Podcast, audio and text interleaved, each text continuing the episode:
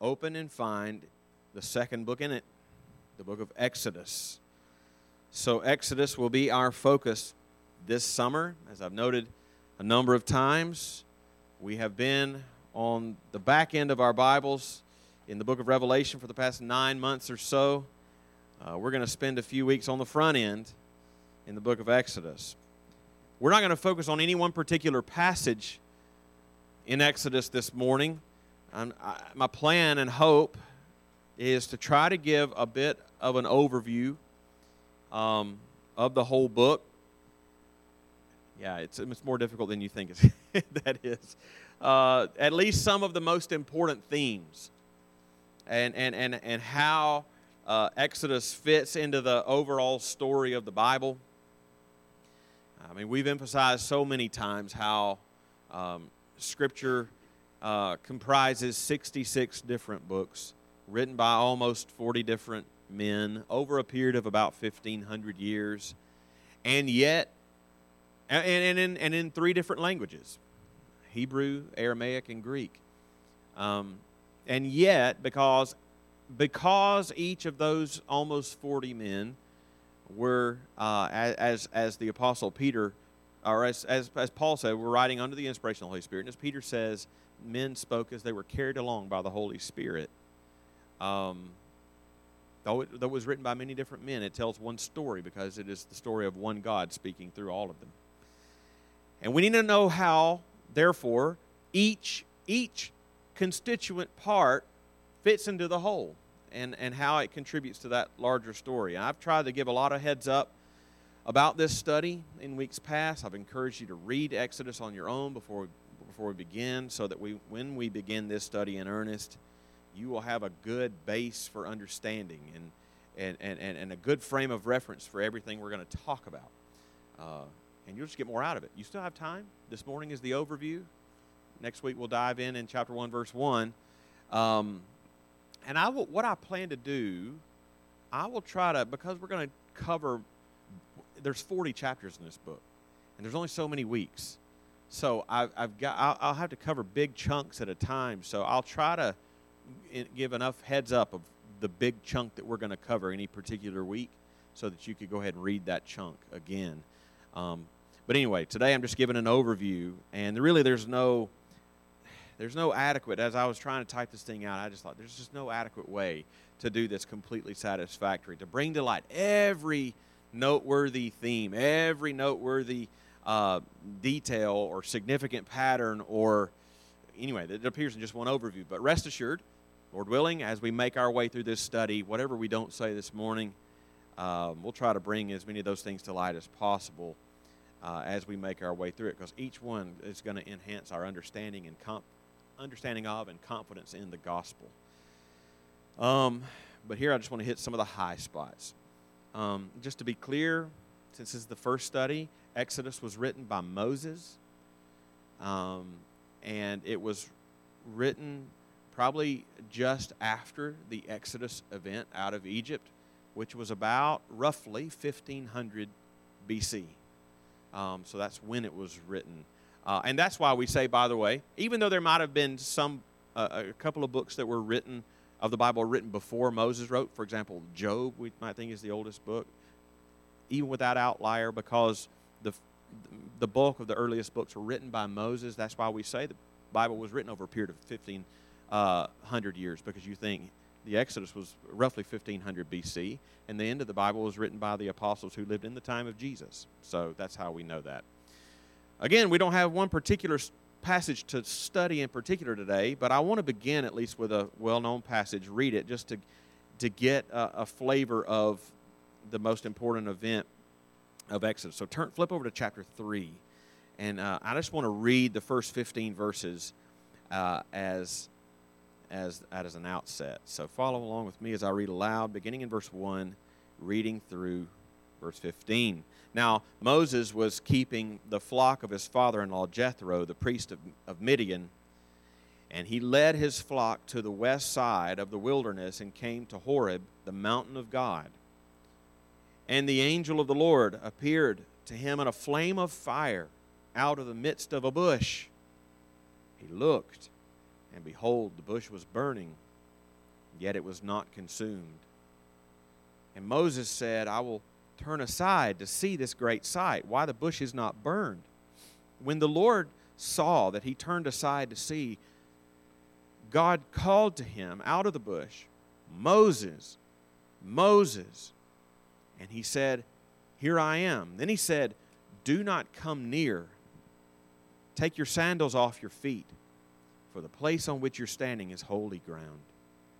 And he said, I am the God of your father, the God of Abraham, the God of Isaac, and the God of Jacob. And Moses hid his face, for he was afraid to look at God. Then the Lord said, I have surely seen the affliction of my people who are in Egypt, and have heard their cry because of their taskmasters. I know their sufferings, and I have come down to deliver them out of the hand of the Egyptians and to bring them up out of that land to a good and broad land, a land flowing with milk and honey, to the place of the Canaanites, the Hittites, the Amorites, the Perizzites, the Hivites, and the Jebusites. And now, behold, the cry of the people of Israel has come to me, and I have also seen the oppression with which the Egyptians oppress them. Come, I will send you to Pharaoh, that you may bring my people, the children of Israel, out of Egypt. But Moses said to God, Who am I that I should go to Pharaoh and bring the children of Israel out of Egypt? He said, But I will be with you, and this shall be the sign for you that I have sent you. When you have brought the people out of Egypt, you shall serve God on this mountain. So they were on Mount Sinai at that time. So then Moses said to God, If I come to the people of Israel and say to them, the God of your fathers has sent me to you. And they ask me, What is his name? Okay, can I just pause right here and just say that it just shows you how how far the gap is between the, the end of Genesis and the, the 400 years that they were slaves in Egypt that that the he Moses doesn't even know who God is really and he anticipates that None of the other people will know either. What's his name? Who is our God? Think about that. Anyway, um, if I come to the people of Israel and say to them, The God of your fathers has sent me to you, and they ask me, What's his name? What shall I say to them? God said to Moses, I am who I am. And he said, Say this to the people of Israel I am has sent me to you. God also said to Moses, Say this to the people of Israel The Lord, the God of your fathers, the God of Abraham, the God of Isaac, and the God of Jacob, has sent me to you. This is my name forever, and thus I am to be remembered throughout all generations. Let's pray. Um, uh, Lord, um,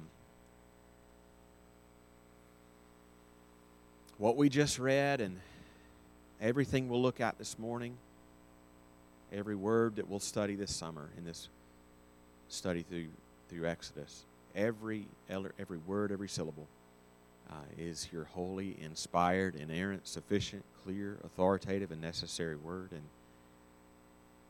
um, Lord, we we ask you that you would get please give us eyes to see the rich truth in Exodus. Please give us minds to understand it clearly hearts to marvel and and uh, and trust and love and embrace everything that we see here and wills to obey whatever it should admonish us to obey. Lord, would you please please give me the help that I need to teach. Please give us all ears to hear what the Spirit says to us. And I pray it in Jesus' name. Amen.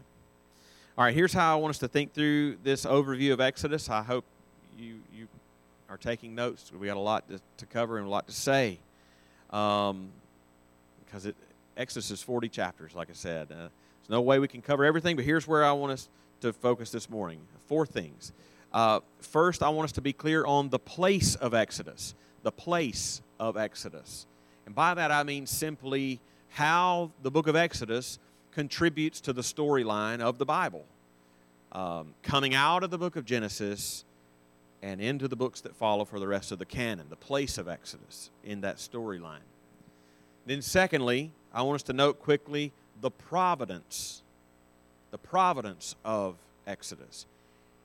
And in that point, I want to take particular notice of God's purpose, God's actions in the book of Exodus.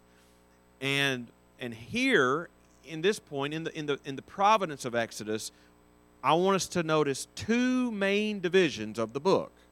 There's there's 40 chapters and a lot of stuff going on, but I think thematically there's two main sections within the book of Exodus. Um, that in, in two main sections in terms of what God is doing, in terms of what God is trying to accomplish in his providential aims and providential purposes. That's point number two. Point number three the patterns of Exodus.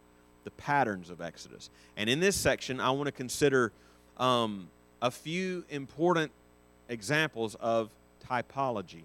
And I'll, I, if you don't know what typology is, I hope you will by the time this morning is over. Uh, typology presented to us in the book of Exodus and in the general theme of Exodus, uh, not just in this book, but in Scripture itself. Um, not just Old Testament, but New Testament as well. And then finally, as you might have anticipated already, I want to finish by acknowledging the purpose of Exodus, specifically in, ha- in, in, in how the actual historical event of the Exodus, as presented to us in the book of Exodus, is fulfilled typologically um, in the gospel of Jesus Christ.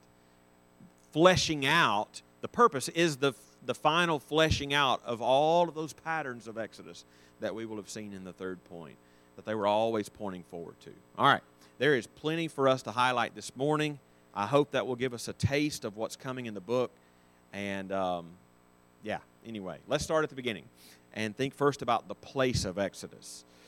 Um, the, the book of and by the way i'm going to mention a lot of scripture if, if we're in the book of exodus i don't i would encourage you to flip and look as i'm uh, some some some scriptures i'll just have to say because we just don't have time so jot down the references okay turn to what you can but the book of exodus um, really and truly is is one of the most important and pivotal books in our bibles for a number of reasons uh, not the least of which, though, is just this basic point that it provides an indispensable link in the story of the people of Israel and in the, just the, the flow of the story of the, of the Bible.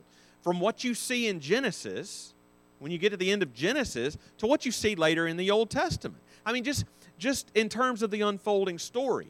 Genesis, the, it, that book ends, the end of Genesis ends uh, having explained to us how the people of Israel, which at that point was still clearly more a family than a nation, how they found themselves in Egypt through the providential circumstances of Joseph, uh, whose brothers had sold him into slavery. And you know, remember the end of uh, Genesis in Genesis chapter 50, uh, you know, what they meant for evil, God meant for good and hence the, the people of Israel, which is the family of Abraham, they, they found themselves in Egypt, but in a favored place, in a, in a favored position in Egypt, in a highly exalted one because of Joseph. Now, God had promised Abraham all the way back in chapter 12 uh, of Genesis and, and many other places after that that he would bring them up out of and he bring Abraham and his family out of that land of Egypt uh, into their own land, into the land of Canaan. Uh, and, and even Joseph, Joseph, the one whom God had highly exalted, second in command only to Pharaoh. Even Joseph, at the end of his life in Genesis 50, at the very end of Genesis, um, just before his death, he repeats that promise. He says in Genesis chapter 50, verse 24, and you're just a page or two away in your own Bibles if you want to turn there and look at it. But Genesis 50, verse 24, and Joseph said to his brothers, I'm about to die, but God will visit you and bring you up out of this land to the land that he swore to get that he swore to Abraham, to Isaac, and to Jacob. And then after that, he gave instructions to them about what to do with his bones when they go in. Whenever it is that they go into that land, take my bones with you, right? um, which is a beautiful picture of his belief in a, in a future resurrection. You know? Um, but even with that, you can go back, but even with that, that, that promise still for the future, one day God's going to bring you out of this land. One day, even at, at, the time of Joseph's death, even though we were in a favored position, one day God's still going to make good on his promise to bring us into our own land. That's still uh, that, that, that's a promise looking to the future. But the people of Israel at that point, though, were in that favored position. If you didn't have the book of Exodus, you wouldn't be able to make sense of things that, that you read even later in the Old Testament. For example, you have the repeated uh, refrain, for example, throughout the book of Deuteronomy. This, it it, there's it just over and over. You hear this this this phrase. God tells them, "You shall remember that you were a slave in the land of Egypt." How did that happen? Right? If we didn't have the book of Exodus, we we were favored in Exodus. Where when were we slaves? Or you, or how did the, how did Israel come to be a whole nation of people? Uh, you, with descriptions in Joshua and in descriptions like 1 Kings 4:20, Judah and Israel were as many as the sand by the sea. When when when did that happen? Because we were just a, a, small family. Or or Jesus in the in the New Testament telling the Jewish rulers in John 7:19, has not Moses given you the law, yet none of you keeps the law? Who is this Moses guy? And and and where did this guy where did where did where did he come from? Where what is this law? If you didn't have the book of Exodus. Shall be sure, even if you have the law repeated in Deuteronomy, Deuteronomy means second law. The word means second law.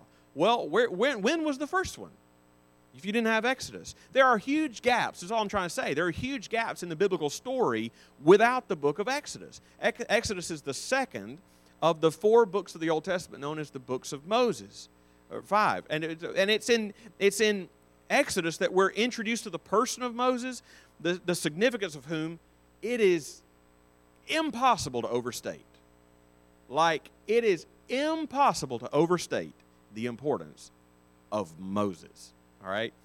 And, and it's, it, it, it, it's in Exodus that we're introduced to why this book is called that, how a family grew into a nation, how that nation lost that favored state in, in, in, in, in Egypt, uh, but how God ful- began to fulfill his promise to bring them out of that land and start the process of bringing him, them into their own land. That's just, that's just how why the, why the Exodus is an important link just in the, in the flow of the story of the Bible. But beyond the importance of the book of Exodus for the flow of the whole biblical storyline, there is a lot to see within the story of Exodus itself that doesn't just help us understand the flow of the biblical story, but the meaning of the biblical story. Um, and one way we see that is by paying close attention to the providence of Exodus. Um, that is, paying close attention to God's purpose and His action in the book. Think with me about the providence of Exodus.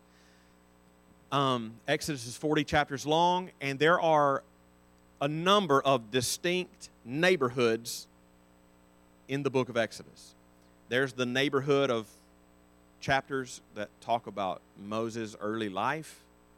There's the neighborhood of Moses' confrontation with Pharaoh. There's the neighborhood of the plagues.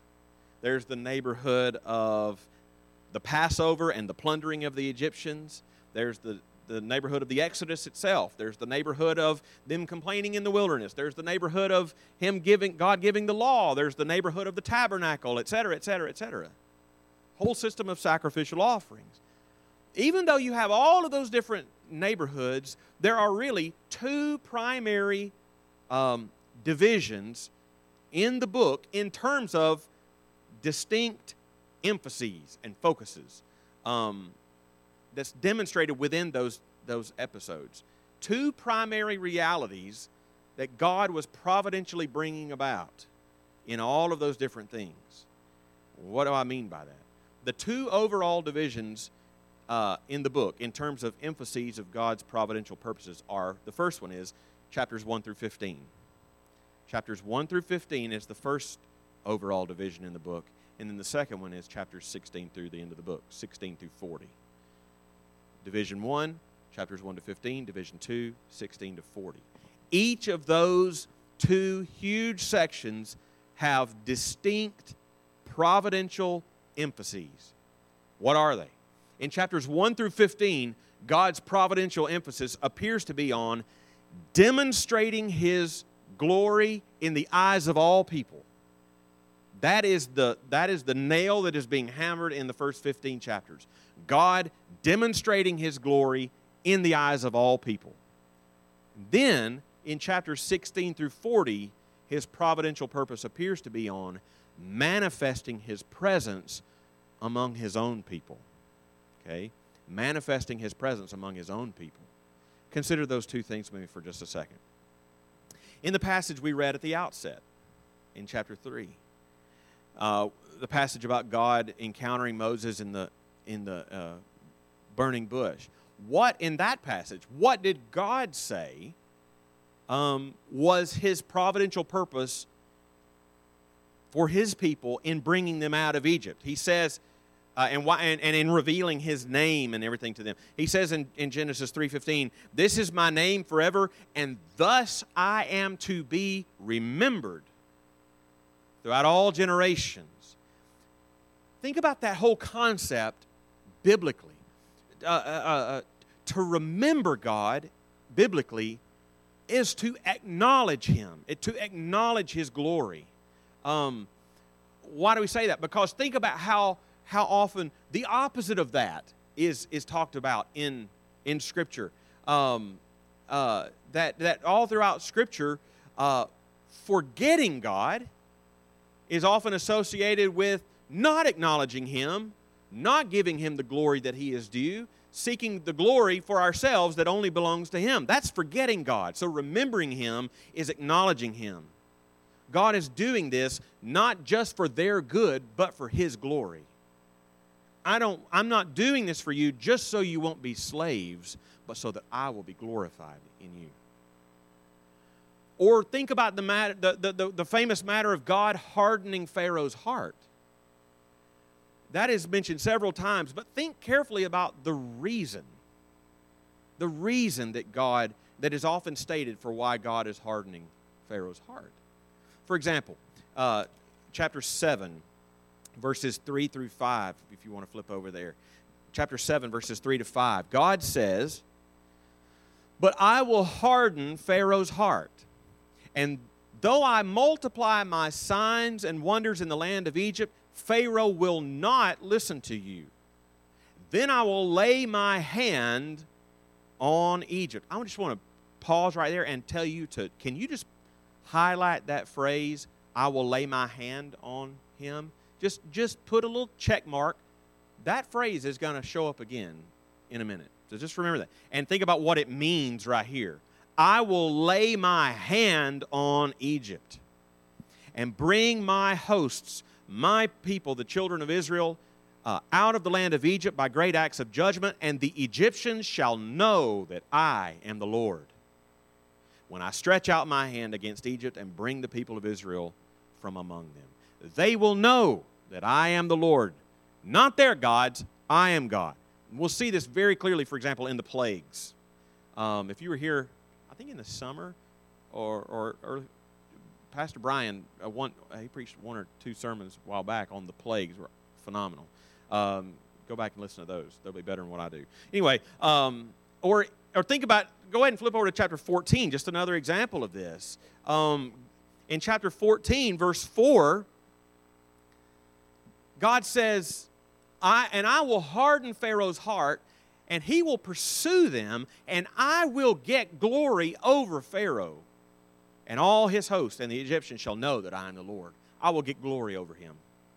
And just a few verses later, down in verses 17 and 18, and I will harden the hearts of the Egyptians so that they they shall go in after them, and I will get glory over Pharaoh and all his host, his chariots, and his horsemen. And the Egyptians not just Pharaoh, the Egyptians shall know that I am the Lord when I have gotten glory over Pharaoh, his chariots, and his horsemen.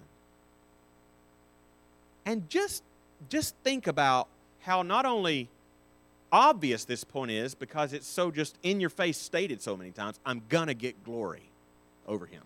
It just, how can you miss that?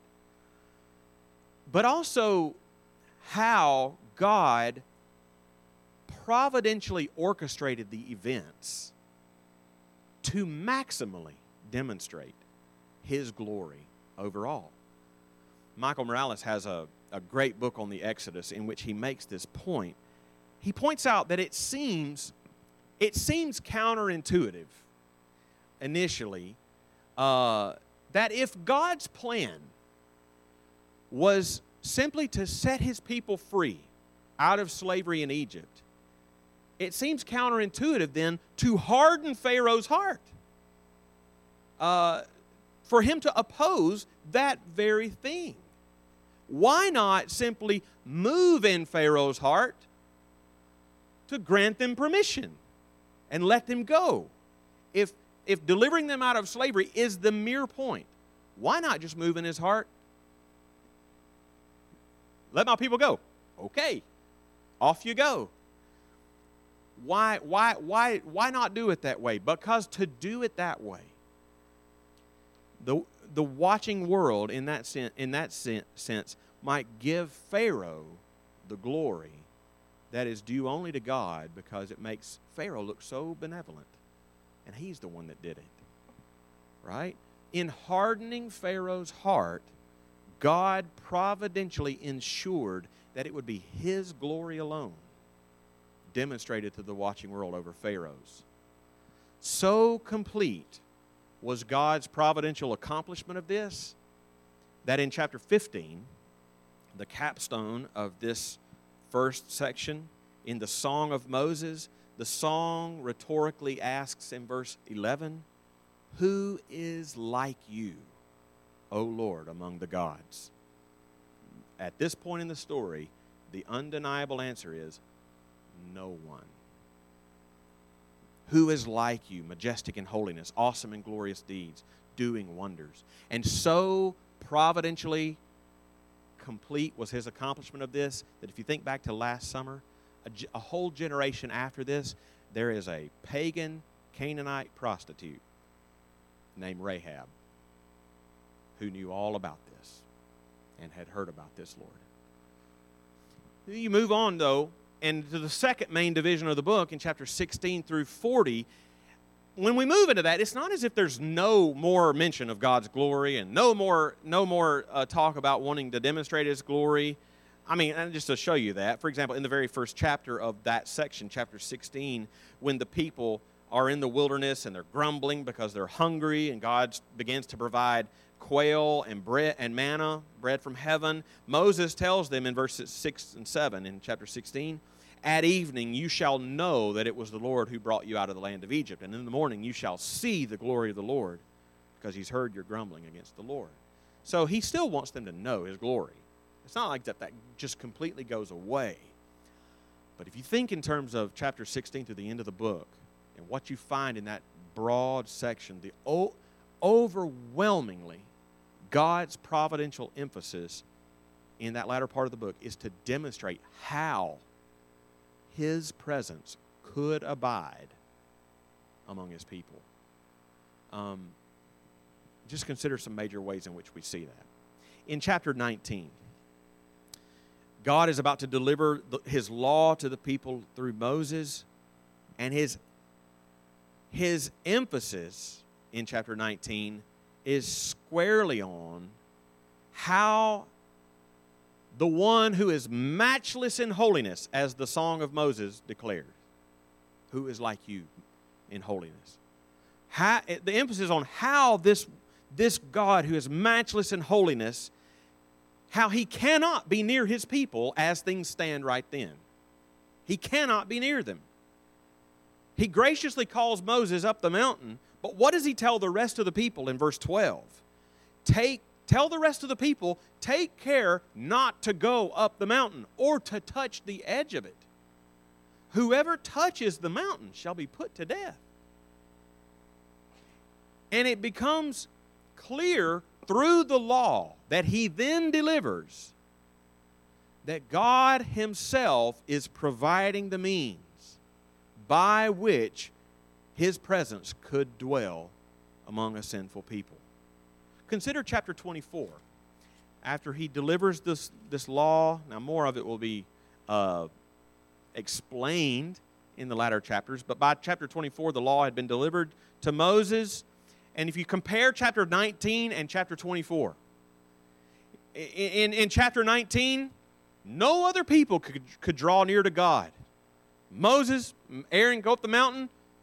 You tell everybody else, don't even touch the mountain. Right? That's chapter 19. Now, after the law has been delivered and sacrifices have been offered according to that law, we're told in chapter 29 verses 24 verses 9 through 11. Then Moses and Aaron, comma, Nadab and Abihu, comma, and 70 of the elders of Israel went up. And they saw the God of Israel. There was under his feet, as it were, a pavement of sapphire stone, like the very heaven for clearness. Here's that phrase again. And he did not lay his hand on them. He did not lay his hand on the chief men of the people of Israel. And they beheld their God and ate and drank. God laid his hand on Pharaoh. God laid his hand on the Egyptians. He did not lay his hand on them. As they not only were in the presence of God, absent from his judgment, but also full of fellowship, they ate and drank. And there are chapters and chapters and chapters of extensive and meticulous instructions for the building of the tabernacle who was to build what, and how the camp was to be precisely or, organized around the, the tabernacle. And when they moved from one place to another, how precisely it was to happen. It just, the overwhelmingly, overwhelming meticulousness of it, it's supposed to impress upon you. It's not to bore you, it's to impress upon you how it is only by the way that God has said that we can draw near to Him and the sinful people can dwell in his presence. The last words of the book, though, in chapter 40, are going to are going to be just like the Song of Moses was the capstone of the first section. Chapter 40 is the capstone of the second one. The last words of the book, verse, chapter 40, verses 34 and following, um, just emphasize the, how now this the, in the tabernacle and the and the and the, the um, the sacrifices that were offered, this, the mediated presence of God descends on the tabernacle, which sat at the center of Israel's camp. And, and, and, and his presence was indicated by a cloud that settled on it. His presence dwelt in the midst of his people. These two emphases hammer home the two emphases that you need to take away from the book of Israel, uh, book of Exodus, above all else. Not to say these are the only two things to take away from the book of Exodus, but if you take two things away, take away these two things, because this what it this is what Exodus is trying to hammer home to you, that God is to be glorified above all, and He has made a way for sinners to dwell forgiven in His presence. That's the two points of Exodus unquestionably. But it's also important to see that these things are to be understood in Exodus in a typological way. A typological way. Let me, exp- let me try to explain what I mean by that. Let's consider for a minute the patterns of Exodus. The, the Exodus that we read about in the book of Exodus is a pattern that we that is repeated time and time again in scripture in in in in other ways smaller ways bigger ways and for good reason we'll see we'll see this why why this is a pattern in the last point that we study in just a minute but exodus exodus or deliverance and redemption out of exile that's what Exodus is it's deliverance or it's redemption out of exile.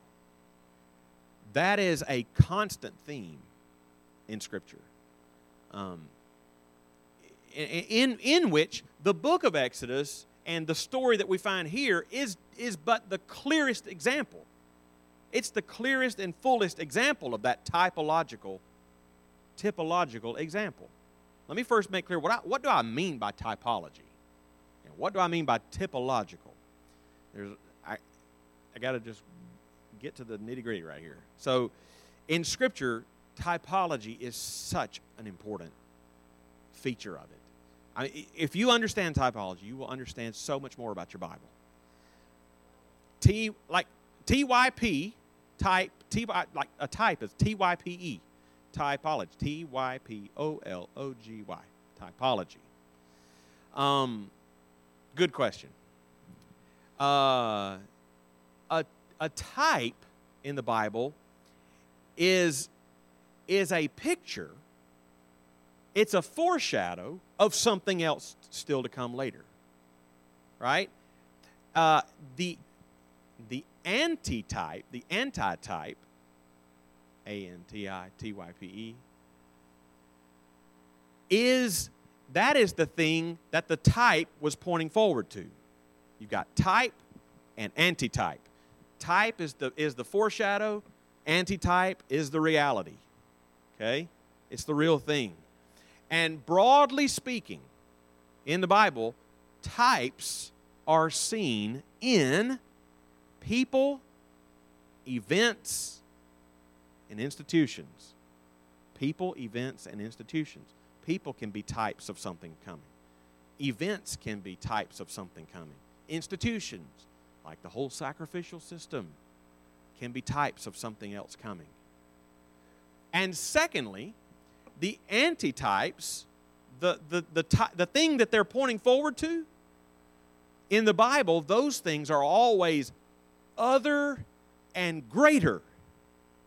They're other and greater than the, than the, the, the types, than the signposts. Right?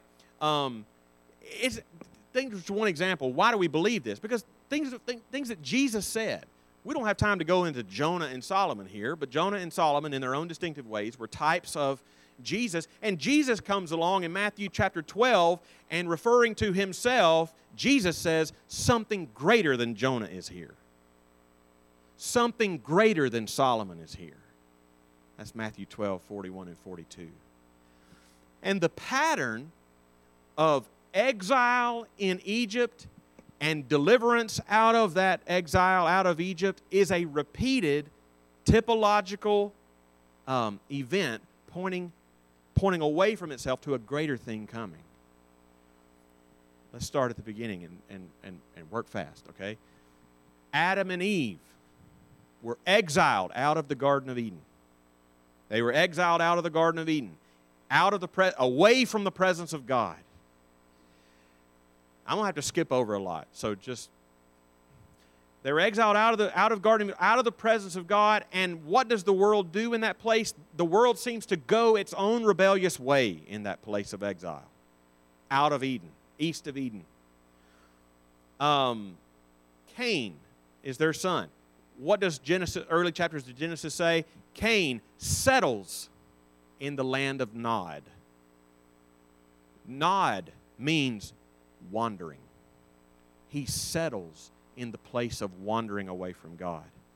And he tries to find fulfillment there. He builds a city.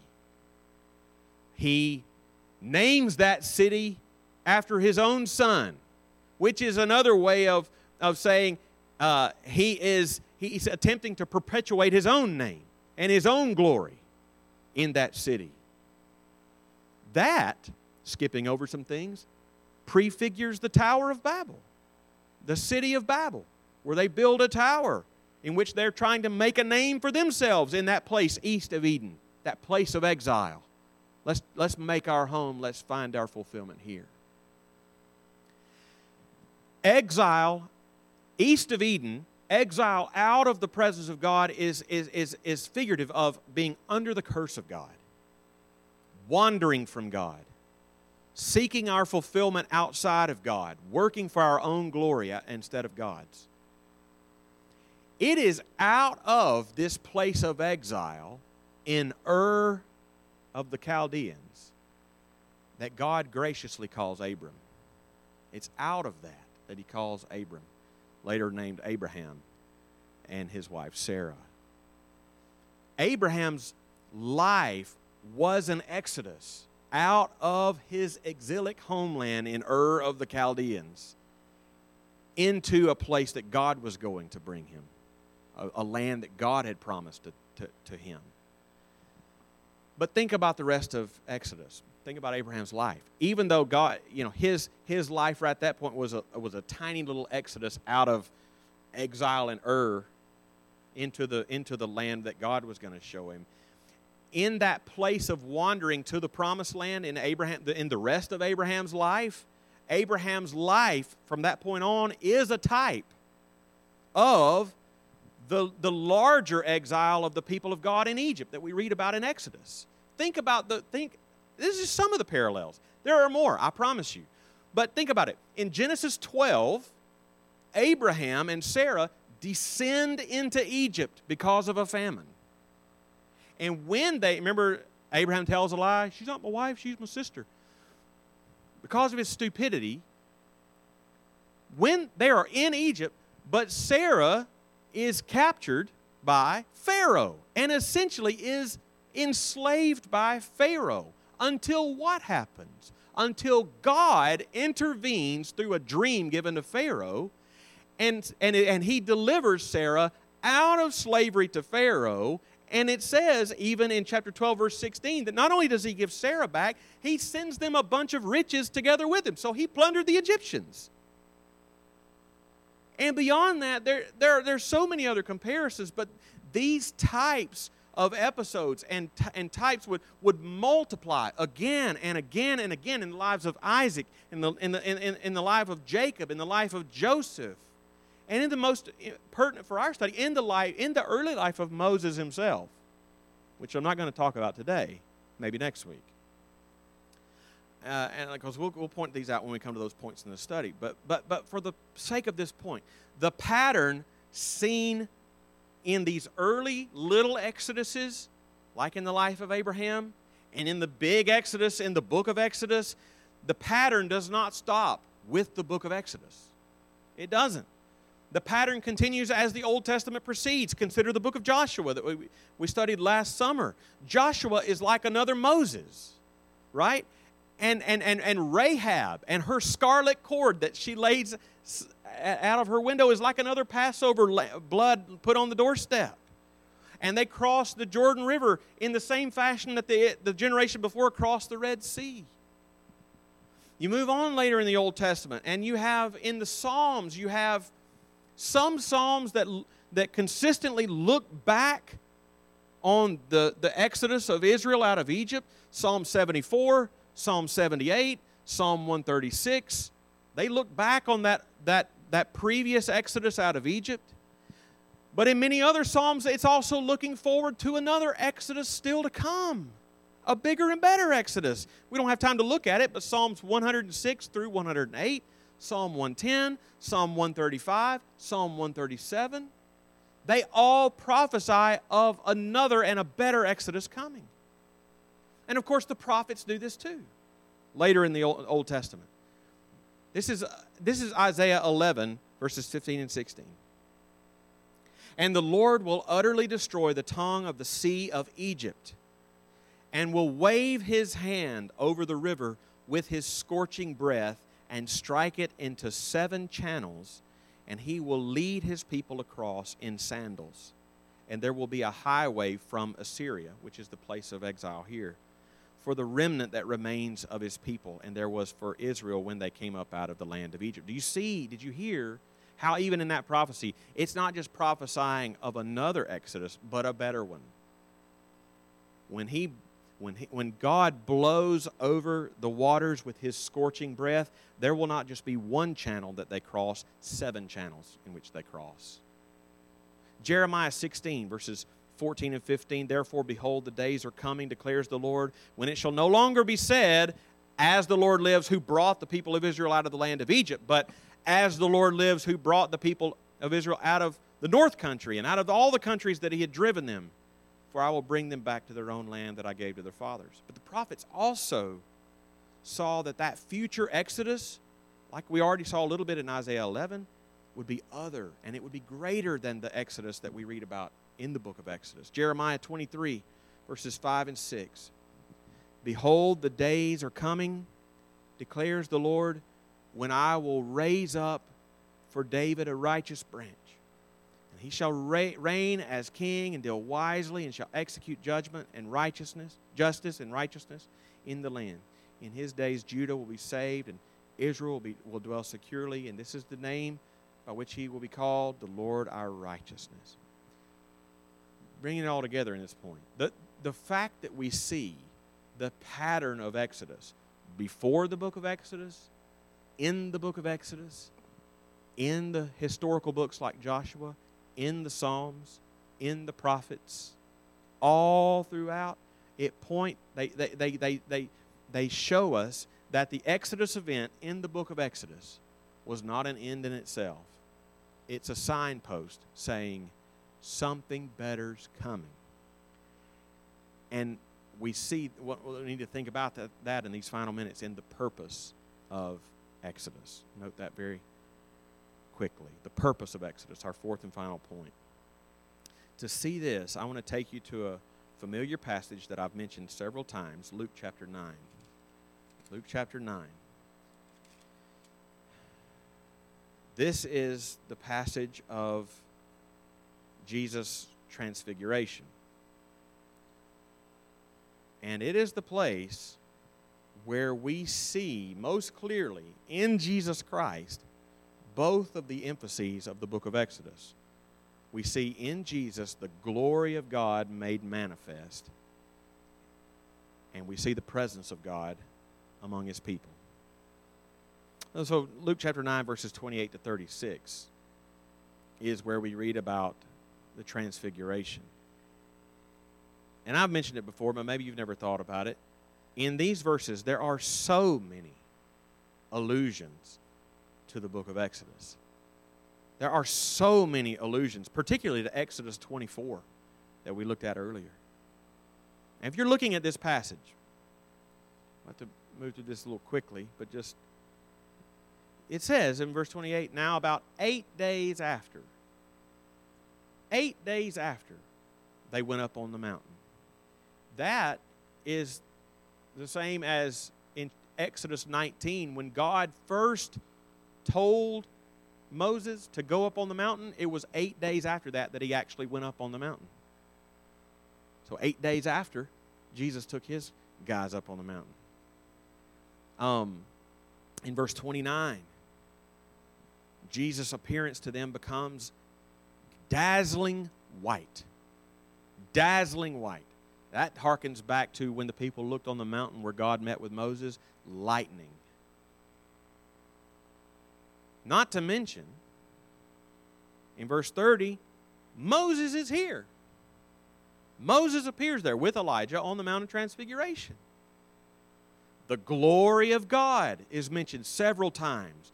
And how is the glory of God represented in this transfiguration passage? By a cloud, a cloud that descends on that mountain, and the guys enter the cloud of God's glory. That's Exodus. And what does Peter offer to build them? Tabernacles. It says tents. It's the same word for tabernacles. You want me to build you some tabernacles? Man, you've got the glory of God being manifested on the mountain and tabernacles. I mean, it's just Exodus all over again. The way that this is told is, is explicitly to link that old story to this new story. It is, it is, it is going way out of its way for you to read this story and think of that old story. Why? Why is it doing that? Because of what Moses and Elijah say about Jesus in verse 31. It tells us in verse 31 that they spoke of his departure, which Jesus was about to accomplish at Jerusalem. And if you didn't know this already, I've told you this many times. That word in the Greek for departure is the Greek word exodus. Jesus was about to accomplish an exodus. at Jerusalem. And Moses is the one saying that. Moses is saying, You remember what happened to me? Watch this. The cross and the resurrection of Jesus is the true and better Exodus.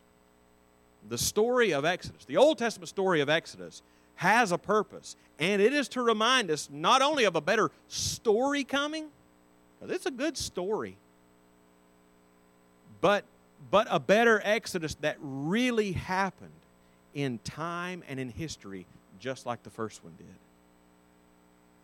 And we have every reason to hope and be of good cheer. Um, we're going to have plenty to talk about this summer. I hope you'll be here, and I, I, hope you'll do plenty of reading and studying of Exodus on your own before you come each week. I, I, I trust you'll get a lot more out of it